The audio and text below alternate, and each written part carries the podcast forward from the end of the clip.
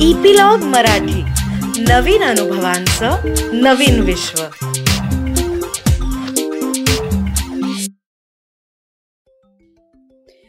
नमस्कार छोट्या दोस्तांनो. कसे आहात? ऐकताय ना गोष्टी? आणि आवडत आहेत की नाही तुम्हाला? ते आम्हाला नक्की कळवा. मी अनुपमा तुमच्यासाठी आज एक मस्त गोष्ट घेऊन आली आहे आता पावसाळा सुरू झाला आहे मस्त पाऊस पडत असला की तुम्हाला पण गरमागरम भजी वगैरे खावीशी वाटतात की नाही? असंच एक नंदू आणि रूपा असे दोघं बहीण भाऊ असतात. ते त्यांच्या आईबाबांबरोबर रत्नागिरीजवळच्या एका गावात राहत असतात. नंदूला खाण्याची खूप आवड असते. बालमित्रांनो त्याला नुसती खाण्याचीच आवड नसते बरं का? त्यापेक्षा त्याला ते करण्याची पण जास्त आवड असते. म्हणजे तो पदार्थ कसा केला असेल किंवा त्यात काय काय घातलं असेल असं तो नेहमी आईला विचारायचा. अगदी लहान असल्यापासनं तो स्वयंपाकघरात खूप रमायचा. आणि जसा जसा मोठा होत गेला ना तसं तो त्याच्या आईला जमेल तशी मदत पण करायला लागला. त्याच्या आईला ही त्याची जी खुबी होती त्याची आवड होती ही आधीच लक्षात आली होती. म्हणून त्याची आई पण त्याला खूप गोष्टी नीट समजावून सांगायची. त्याला स्वयंपाकघरात छोटी छोटी कामं पण करायला द्यायची.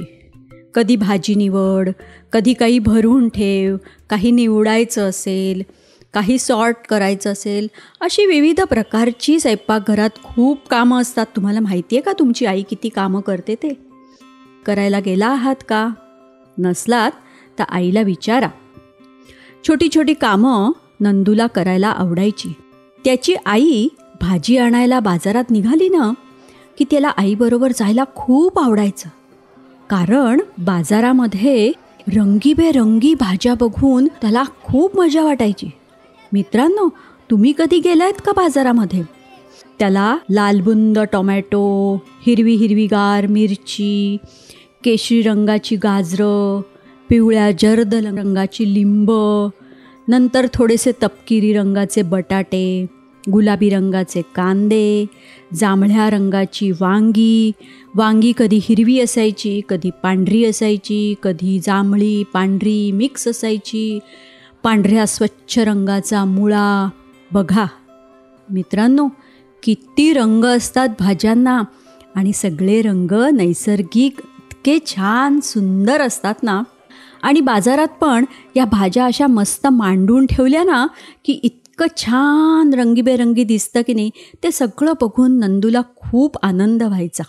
तुम्ही कधी गेलात का तुमच्या आईबाबांबरोबर भाजी आणायला?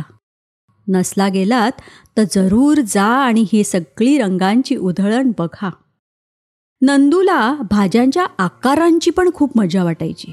टोमॅटो कसे गोल असायचे नंतर त्यांचं कव्हरवरचं एकदम छान गुळगुळीत स्मूथ असतं.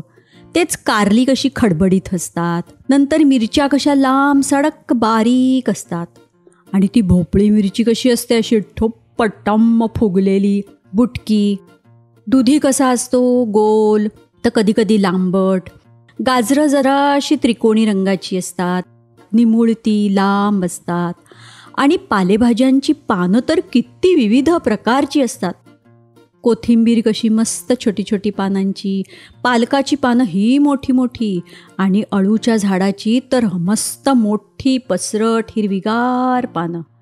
हे सगळं बघून नंदू त्या सगळ्यामध्ये खूप रमून जायचा. मग त्याला असं वाटायचं की ही सगळ्या भाज्या घेऊन मलासुद्धा काहीतरी करायला मिळालं पाहिजे. मी मोठं झाल्यावर के मला मिळणारच आहे. पण तरीसुद्धा आत्ता कधीतरी मला आई देईल का असं काही करायला? म्हणून तो आईजवळ काही काही वेळेला विचारायचा हट्ट करायचा की आई मला पण काहीतरी करायला दे. पण त्याची आई त्याला गॅसजवळ जास्त जाऊ द्यायची नाही. किंवा आई तिथे असेल ना तरच ती त्याला थोडंसं तिच्यासमोर करायला द्यायची. नंदू आता बारा तेरा वर्षाचा झाला होता आणि त्याची बहीण रुपा सात आठ वर्षांची होती. दोघंही रोज शाळेत जायची आणि संध्याकाळी परत यायची. त्या दिवशी ती दुपारी शाळेतनं परत येतात तेव्हा बघतात तेव्हा त्यांची आई झोपलेली असते. कारण आईला ताप आलेला असतो. आणि बाबा पण ऑफिसमधनं यायला जरा उशीर असतो. म्हणून ती दोघं आईला न उठवता त्रास न देता स्वतःचे कपडे बदलतात हातपाय धुतात आणि त्यांचं त्यांचं खेळत बसलेली असतात. त्यांनी त्यांच्या आईनी जे डब्यात खाऊ ठेवलेला असतो तो त्यांनी खाल्लेला असतो. तेवढ्यात काय होतं? नंदूच्या आईचा मोबाईल फोनची रिंग वाजते. नंदू पटकन त्या मोबाईल फोनजवळ जातो. कारण त्याला असं वाटत असतं की फोनच्या आवाजाने आईला जाग आली तर आईची झोपमोड होईल. म्हणून तो फोन घेतो आणि बघतो. तर त्या फोनवर दिसतं की आईच्या अगदी जिवलग मैत्रीण असते ना आईची तिचा फोन असतो. नंदू आणि रूपा तिला मावशीच म्हणायचे. आणि त्यांनाही ती खूप आवडायची. म्हणून नंदूच फोन उचलतो आणि बोलतो. मावशी म्हणते अरे नंदू आई झोपली आहे का? आई कुठे गेली आहे नंदू काहीच बोलत नाही. मग मावशी म्हणते अरे आईला एक निरोप सांग की आम्ही सात आठ जणं रत्नागिरीच्या पुढे पुढच्या गावाला जाणार आहोत. पण जाताना तुमच्या घरावरनच जाणार आहोत. आम्हाला तिथे यायला संध्याकाळ होईल. तर थोडं थांबून आणि मग खाऊन आम्ही पुढे जाऊ असा आईला निरोप सांग. नंदू एक क्षण विचार करतो आणि त्यांना सांगून टाकतो हो हो चालेल मावशी या तुम्ही सगळे. फोन ठेवल्यावर नंदूनी काय विचार केलेला असतो? एक क्षणात त्यांनी विचार केलेला असतो की आईलाही बरं नाहीये मग तिला मावशीला भेटायला आवडेल. आणि मुख्य म्हणजे त्याच्या मनात काय आलेलं असतं माहितीये का? त्याला असं वाटत असतं की आज एकदम मस्त चान्स आहे की सात आठ जणांसाठी काहीतरी खायला करायला मला मस्त वेळ मिळणार आहे. म्हणून तो आईला अजिबात उठवत नाही. स्वयंपाकघरात जातो. त्याच्या अंगात एकदम उत्साह संचारलेला असतो. एकीकडे त्याला जरा भीती वाटत असते की आपल्याला जमेल का? इतक्या माणसांसाठी बनवायचं आहे प्रथमच करायचं आहे पण तो विचार करतो की आई जे काही करायची ते मी नीट बघितलेलं आहे आणि त्याला आईनी जे शिकवलेलं असतं ते त्यांनी लक्षात ठेवलेलं असतं. म्हणून तो स्वयंपाकघरात जातो आणि ठरवतो की आधी काय आहे घरामध्ये ते बघायचं आणि त्याप्रमाणे काय करायचं ते ठरवायचं. आणि मग स्वयंपाकघरात गेल्यावरती तो बघतो काय काय आहे? मग तो विचार करतो की थोडंसंच कसं हे सगळेजण प्रवासाला निघाले आहेत. सगळ्यांना जरा पोटभर तरी खायला मिळालं पाहिजे. पुढच्या मुक्कामाला पोचेपर्यंत त्यांना मध्ये काही नाही मिळालं तर. मग असं सगळं बघत असताना विचार करत असताना तो म्हणतो काय बरं करावं? आणि आपल्याला जमेल असं केलं पाहिजे ना? मग त्याला आयडिया सुचते. तो ठरवतो की मस्तपैकी आपण डाळ तांदूळाची म्हणजे मुगाची डाळ आणि तांदूळाची सगळ्या भाज्या घालून मस्त खिचडी करायची. फ्रीजमध्ये दही ताक असतं त्याची कढी करायची. शिवाय आणखीन काही कोशिंबिरीच्या भाज्या असतात त्याची एक कोशिंबीर करायची आणि पापड आहेत ते भाजायचे. असा फक्कडसा बेत नंदू ठरवतो आणि कामाला लागतो. एरवी त्याची आई चौघांसाठी खिचडी करायला किती तांदूळ घ्यायची किती डाळ घ्यायची हे त्याला माहीत होतं. तेव्हा तो विचार करतो की एरवी आई चार जणांसाठी दीड वाटी तांदूळ घेते आणि दीड वाटी मुगाची डाळ घेते. मग आता आठ जणं ते येणारे आणि आम्ही घरातली चौघं जणं म्हणजे बारा जणांसाठी जर खिचडी करायची असेल का किती तांदूळ घ्यायला लागतील? नंदूचं गणित जरा कच्चं असतं. म्हणून तो त्याच्या बहिणीला रूपाला हाक मारतो. तिचं गणित एकदम पक्क असतं. मग तो तिला सांगतो की अभक रूपा आपण असं असं मस्त बेत करायचं आहे. मावशीचे सगळे पाहुणे येणार आहेत त्यांच्यासाठी. तर तू मला आता मदत कर. मला आता हिशोब सांग. चार जणांसाठी आई एवढे तांदूळ आणि डाळ घेते. तर बारा जणांसाठी किती लागतील? रूपा पटकन सांगते. साडेचार वाटी लागतील. नंदूला जरा आश्चर्य वाटतं आणि त्याला तिचा जरा अभिमान पण वाटतो की अरे वा आपली बहीण गणितामध्ये अगदी छान हुशार आहे. तो बरं बरं म्हणतो आणि मग तो सगळ्या जिन्नसांची जमवाजमव करायला सुरुवात करतो. तांदूळ धुवून घेतो डाळ धुवून घेतो त्याच्यानंतर भाज्या असतात त्याच्यामध्ये कांदे घेतो गाजरं घेतो नंतर फ्रीजमध्ये मटार सोलून ठेवलेला असतो फ्लॉवर असतो ते सगळं काढतो आणि रुपाच्या मदतीने एकमेकांना मदत करत फ्लॉवर मटार कांदा असं सगळं चिरून तयार करतात. आणि गाजर टोमॅटोची कोशिंबीर करायचं असं ठरतं. मग हे सगळी तयारी झाल्यावरती विचार करतो की आता हे सगळं कुठल्या पातेल्यामध्ये घ्यायचं? मग त्याला लक्षात येतं की एवढी बारा जणांची खिचडी करायला काही रोजचं छोटं पातेलं चालणार नाही. त्यासाठी मोठं पातेलं पाहिजे. म्हणून तो कपाटातलं मोठं पातेलं काढतो आणि गॅस पेटवून त्याच्यावर ते मोठं पातेलं ठेवतो. त्यामध्ये तेल घालतो त्यांनी बघितलेलं असायचं ना आई कसं कसं करते ते. मग त्या अंदाजाने बारा जणांसाठी किती तेल लागेल फोडणीसाठी तसं तो घालतो. तेल तापल्यावर त्याच्यामध्ये मोहरी हिंग हळद तिखट अशी मस्त फोडणी करतो आणि मग त्याच्यात एक एक भाज्या टाकून त्या परततो. त्या परतून झाल्यावर मग त्याच्यामध्ये धुतलेलं तांदूळ आणि डाळ टाकतो.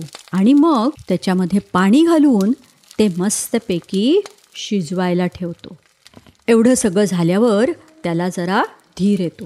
तो आणि रूपा मिळून मग गाजर किसतात टोमॅटो बारीक चिरून त्याची कोशिंबीर करतात. आणि मग त्यांना माहीत असतं पापड कुठल्या डब्यात आहेत. ते प्रत्येकासाठी दोन दोन पापड येतील असं बारा जणांसाठी चोवीस पापड काढून घेतात. आणि मग तो म्हणतो की आता कढी करायच्याऐवजी आपण मसाला ताक करूया. त्यासाठी म्हणजे मठ्ठा. तो मस्त कोथिंबीर घेतो ती बारीक चिरतो आलं घेतो मिरची घेतो आणि एक मोठं भांडं भरून ते घुसळून ताक तयार करतात. त्याच्यामध्ये हा सगळा मसाला घालतात. त्याच्यात मीठ साखर असं सगळं घालून मस्तपैकी मसाल्याचं ताक तयार करतात. आणि हे सगळं करत असताना त्यांना कळतच नाही किती वेळ गेला ते. संध्याकाळ होते. आणि तेवढ्यात दारावरची बेल पण वाजते. आई जागी होते आणि आई दरवाजा उघडायला जाते. आणि मावशीला ब दारात बघून आईला खूपच आनंद होतो. सगळेजण आत येतात. तेव्हा नंदू आणि रूपा पण त्यांच्यासाठी पाणी घेऊन येतात. मावशीला भेटतात. मावशीला पण दोन मुलं असतात. ती त्यांची चांगली मित्र असतात. त्यांना बघून सगळ्यांनाच खूप आनंद होतो. मग आईला लक्षात येतं की स्वयंपाकघरातून कसला तरी मस्त वास येतोय. मावशी पण म्हणते की वा छान मस्त वास येतोय बरं का. पण आईला आश्चर्य वाटत असतं की आपण तर काहीच केलेलं नाहीये. म्हणून ती आश्चर्याने नंदू आणि रूपाकडे बघते आणि लगबगीनी स्वयंपाकघरात जाते. स्वयंपाकघरात गॅसवर मोठ्या बातेल्यामध्ये खिचडी शिजत आलेली असते. ओट्यावरती ताकाचं मोठं पातेलं त्याच्यामध्ये मसाला ताक तयार असतं.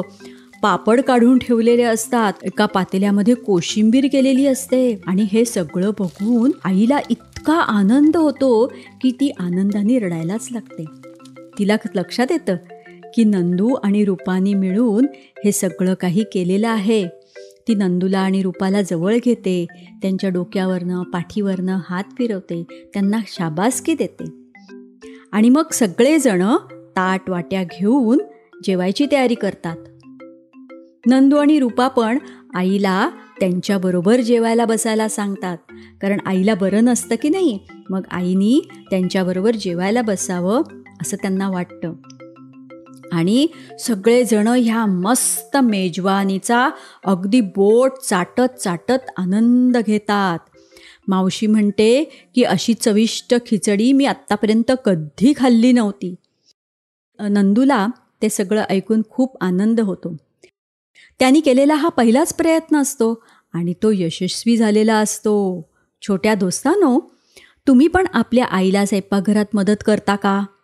का फक्त ऑर्डर सोडता आईला आई मला हे खायला करून दे ते खायला करून दे. मग तुम्हाला आता लक्षात येईल की आईला ते सगळं करण्यासाठी किती मेहनत करावी लागते त्यासाठी किती तयारी करावी लागते हे सगळं जर तुम्हाला कळलं ना तर तुम्ही पण आईला मदत करायला जाल. आणि तुम्हाला लक्षात येईल की हे सगळं तयार व्हायला वेळही लागतो. म्हणजे तुम्ही म्हटलं की आई मला आत्ता हे करून दे तरी ते लगेच तयार होतं का? नाही होत. तर मित्रांनो आता तुम्ही पण तुमच्या आईची मदत करायला शिका. शिकाल ना?